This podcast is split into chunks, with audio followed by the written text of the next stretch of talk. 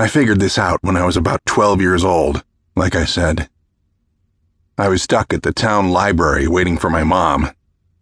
The library was the babysitter when I was a kid and sat on the edge of a prune orchard not far from the all boys Catholic school where I attended.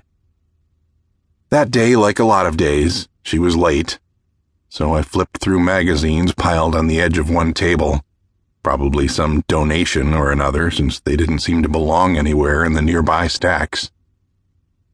I scanned through the stack with the critical eye of a super bored kid who has no idea what to do with himself.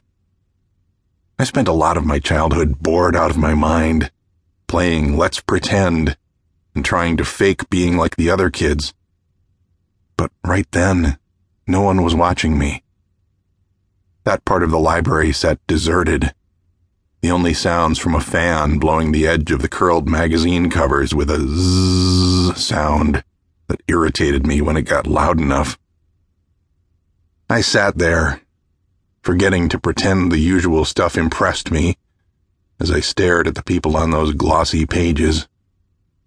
I paused to look at a few pairs of legs, sure, and a couple of low cut tops, but yeah, overall, nothing grabbed me. At least, not in a way I'd learned to feel in my gut later that tingling that would come over me when I glimpsed a skin I really wanted to crawl behind. Then I saw it. It was a pretty sordid thing back then. Put in the rag to sell copies, to milk the sensationalism of an extraordinary life that would soon be snuffed out. I saw his face and stopped, recognizing it, even though it had changed a lot since he first got arrested.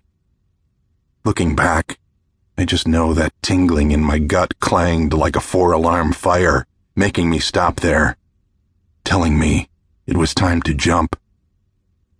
The face looked back at me with that crooked smile, those weird eyebrows, and the knowing wink in those blue, staring eyes.